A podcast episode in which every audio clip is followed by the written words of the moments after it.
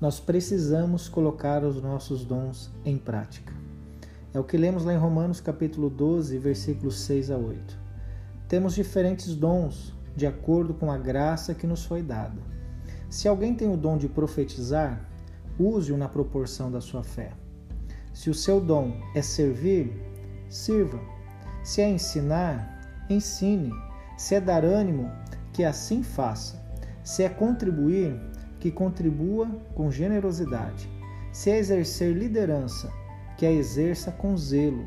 Se é mostrar misericórdia, que o faça com alegria.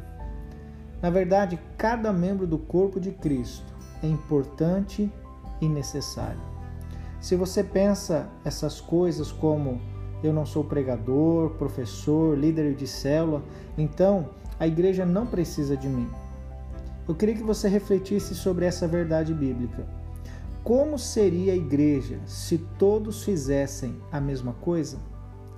De fato, o Senhor não chama todos para exercer a mesma função.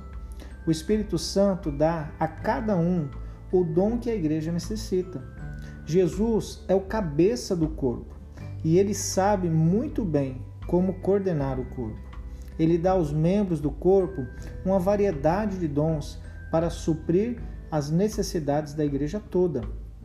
Todos os dons têm o mesmo propósito: edificar uns aos outros. Quais são os dons que Deus te deu? Você tem colocado esses dons em prática? Nós não podemos acomodar, achando que alguém fará aquilo que o Senhor pediu para nós fazermos. Se Deus te deu um dom, é porque Ele quer usar a sua vida. E meu querido, você jamais pode esquecer disso. Deus quer usar você. Deus quer usar os seus dons.